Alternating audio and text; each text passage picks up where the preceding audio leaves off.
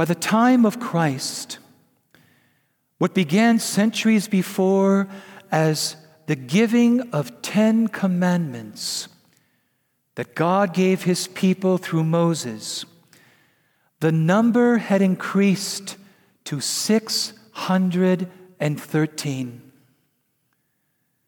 Ufda. We can only imagine how overwhelming that may have felt to many of these Jewish people, and how that might have been confusing to juggle all those laws. And so it's no wonder that sometimes the question would be, what is the greatest? The human spirit yearns for simplicity, for something to focus itself when life is overwhelming. For us, it's a little bit different. For us, it's not so much around laws, although they play a very important part of our life. For us, it's about our responsibilities, our commitments, our obligations, all the different relations and activities that continually pull us in many different directions. Which is why it is a very common experience of ours to feel scattered, to lose our perspective, at times to feel lost and confused, and we can be so focused on the details that we can forget and lose sight of the bigger picture. Is there something unchanging amidst all the changes of our life that we can anchor ourselves? Is there a simple light of truth that we can focus on that illuminates the purpose of everything else, that can guide us through all the various opinions, ideas, and voices that continue to clamor? This is why this question that is asked to Jesus by the scribe is so important.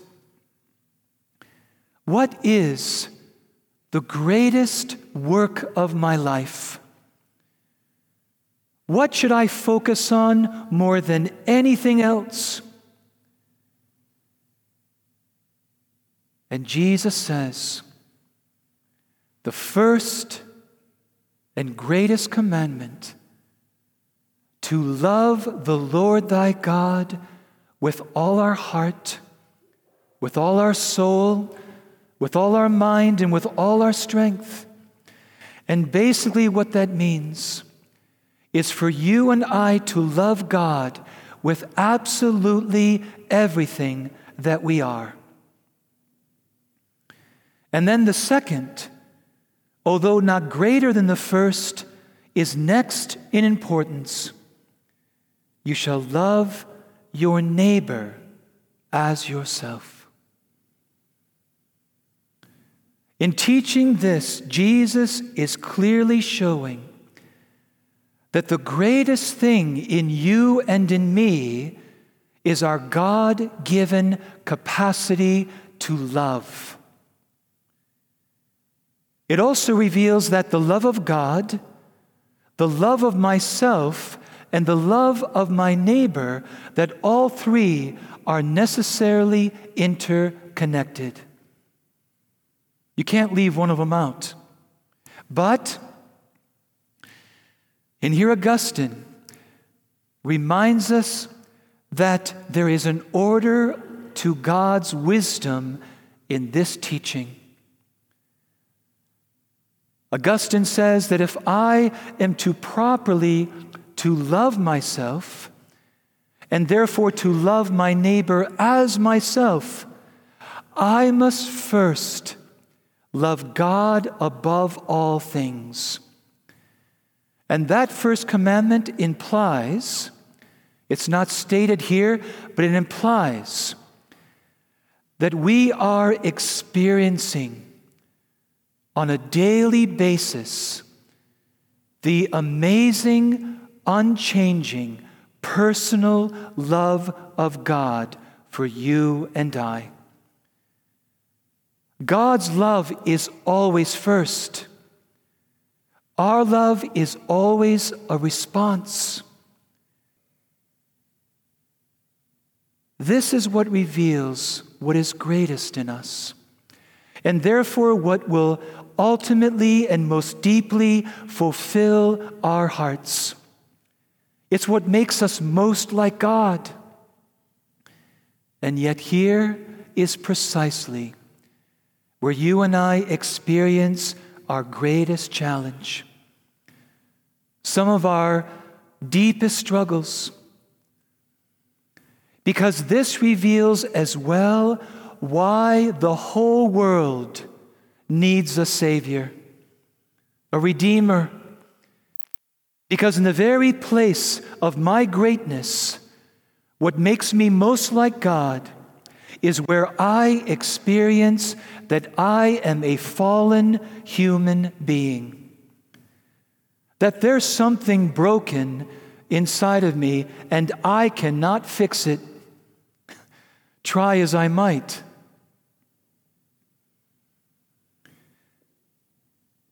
And if I could express my frustration before the Lord in His mercy allowed me to understand the wisdom that Jesus is teaching, if I could express the frustration that I kept feeling in my heart, it would go something like this.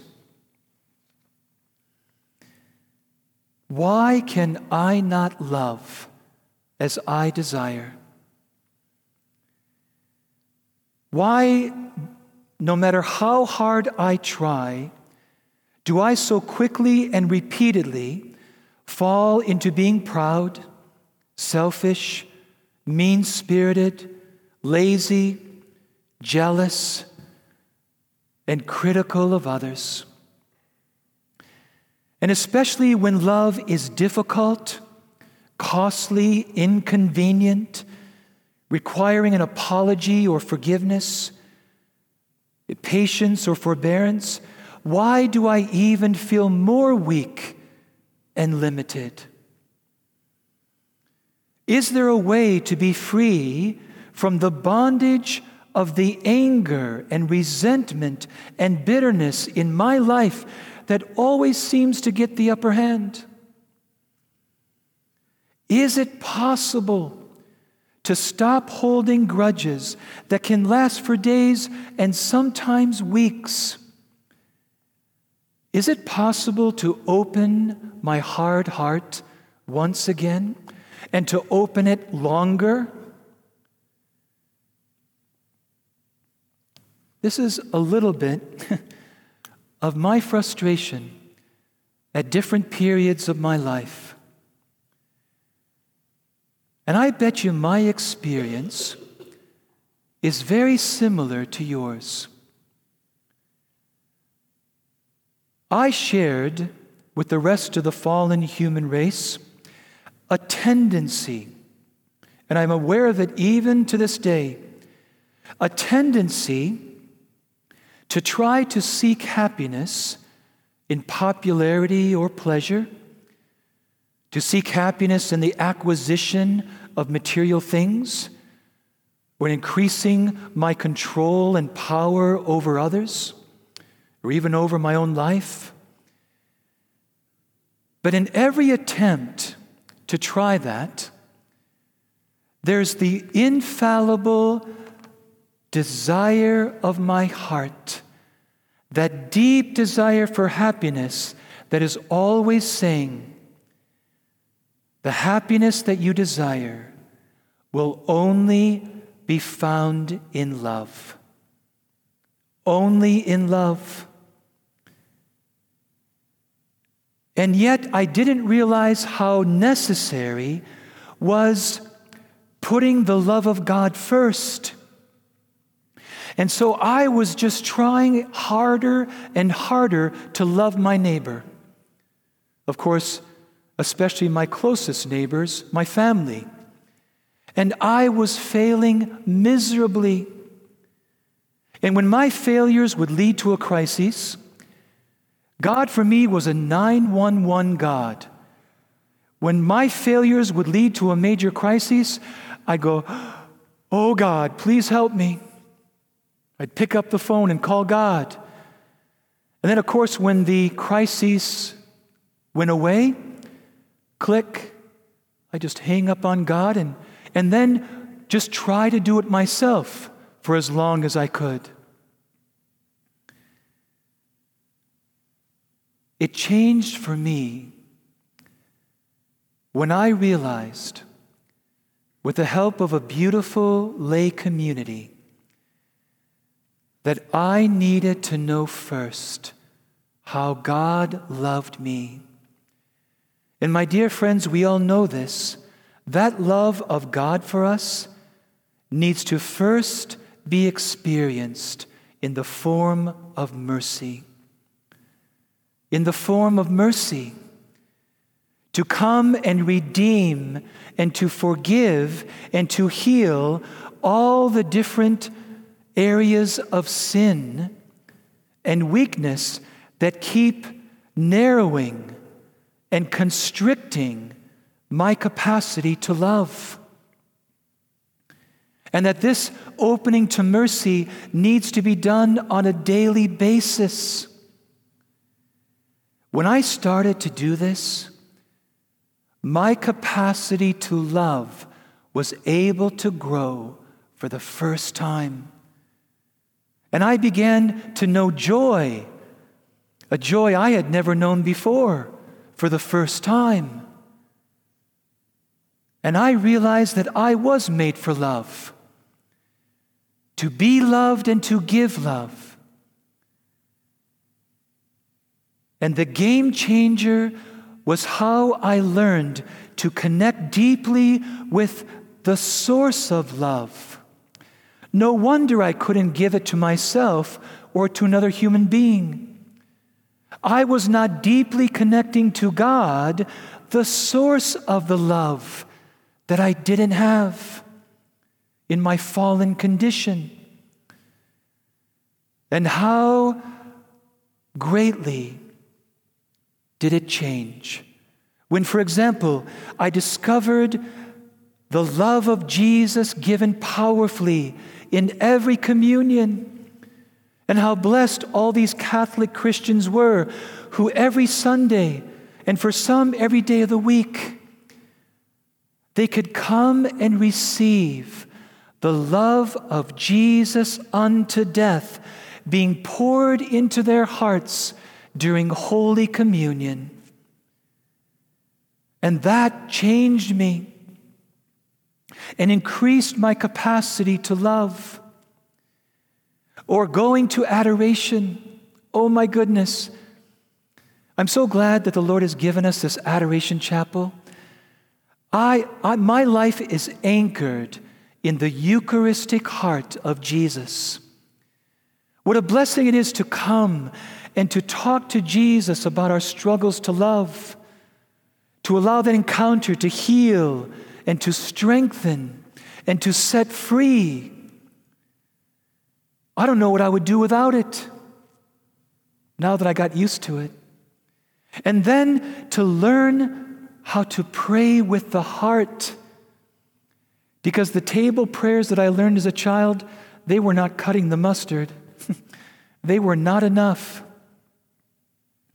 But to learn that all throughout the day, and at special moments of the day, I could open my heart to the Father, to the gift of the Spirit,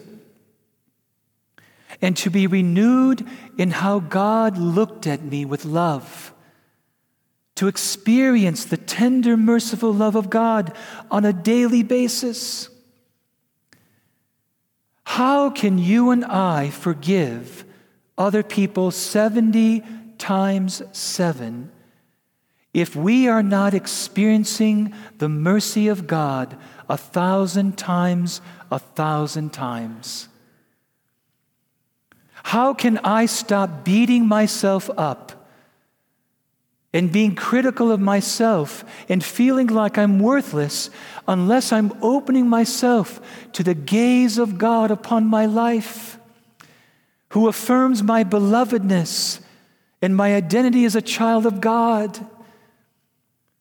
How can I stop feeling like I'm worthless and being hard on myself and therefore hard on others? You see, my friends, we can't give what we don't have. And that's why this Eucharist today looms so large, where Jesus wants to remind us how deeply you and I are loved, even in our weaknesses and our struggles. It's receiving that will allow us to love ourselves and love our neighbor as ourselves a little better. You know, if we're struggling in our relationships in life, and we're feeling them very strained and broken, don't just try harder. Look at this, our relationship with God, and just open ourselves more to that. To use all the means God provides to connect more deeply to God, the source of love. That's what will help us in the day-to-day struggles. So let's do this. Let's receive. And what we receive, this is what will allow us to give. Amen.